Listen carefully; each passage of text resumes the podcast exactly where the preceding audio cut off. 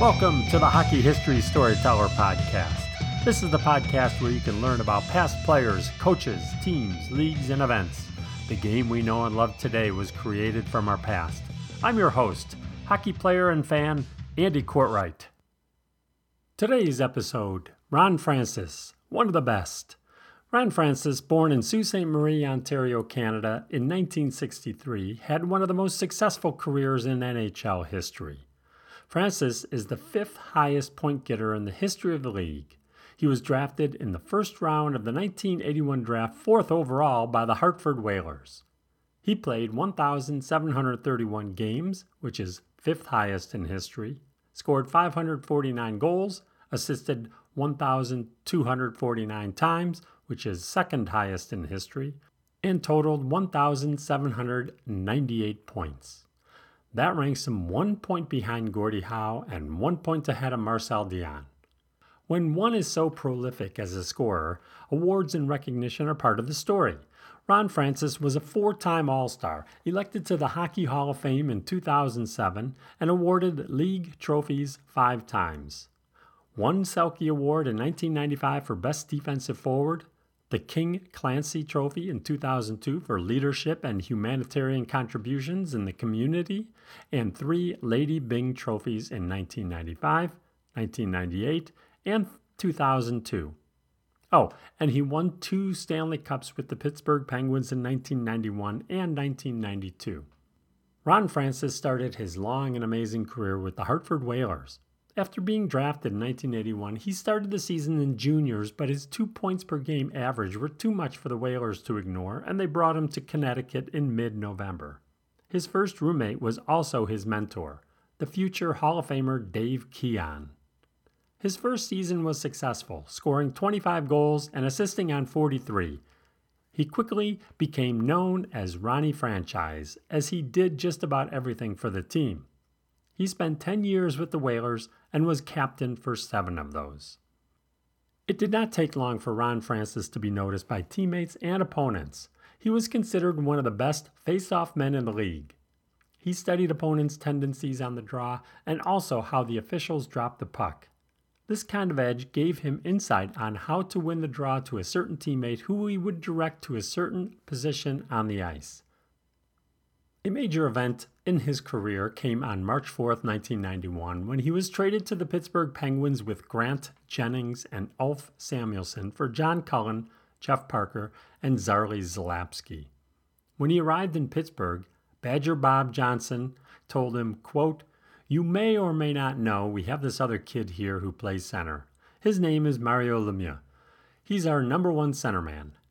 To which Francis replied, quote, Bob, I'm fine with it. Let's just go win. To that point in his career, Francis was Hartford's career leader with 821 points in 741 games. Why would they trade him, you ask? Ron's contract ended in 1991, and negotiations for a new contract were contentious. Also, he did not have a good relationship with coach Rick Ley, who had transferred his captaincy to Pat Verbeek. That was difficult for Ron. He felt like they wanted him to say he wanted out, but he didn't. He thought he was going to stay with the Whalers and was shocked he was traded.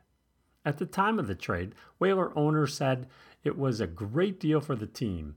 However, in 2006, he considered it to be the worst trade in franchise history. Three games after the trade, the Penguins visited Hartford, and Francis was honored by the support he received from the fans. In Pittsburgh, Ron Francis quickly won a Stanley Cup in 1991 against the Minnesota North Stars. They won it again the following season, and Ron scored the game winning goal against the Blackhawks in the deciding fourth game. Ron Francis signed with his former club, now the Carolina Hurricanes, in 1998 to help the team build interest in the non traditional hockey market. He played five plus seasons in North Carolina and led the team in scoring two of those seasons, reassumed team captaincy, and helped the team reach the Stanley Cup Finals in 2002.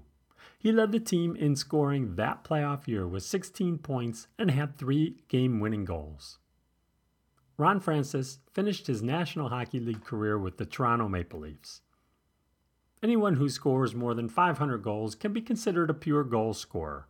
Ron Francis considered himself more of an assist man. He once said, quote, I used my talents and drew from the best of my teammates' abilities.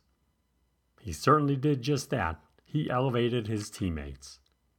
Sports Illustrated once called Francis Captain Class. He was a captain for many years, and his leadership was largely by example both on and off the ice. Ron Francis left the ice in 2004 and resumed his hockey career off the ice since then. He spent many years as GM for the Hurricanes and was selected as the first ever GM in the history of the Seattle Kraken, crafting a competitive team that made the playoffs during their second season. Ray Ferraro, a Whalers teammate from 1984 to 1990, told the Hartford Courant in 2005, quote, If it's possible to be underrated, Ronnie was. He was so understated. He didn't beat his chest and tell everyone how good he was, and he was almost elegant in the way he played. The next episode features not a player, but a song, one that every Canadian knows and every hockey fan should know the hockey theme. Thank you for listening to the Hockey History Storyteller podcast. Please rate, review, and subscribe on Apple Podcasts, Spotify, Google Podcasts, Stitcher, or your favorite podcast platform. Also, please share with your hockey pals. Feel free to leave a comment or email ideas for future episodes to me at hockeystoryteller at gmail.com. I'm on Twitter at hockeystorytell, Instagram Hockey Storyteller, and Facebook, also Hockey Storyteller.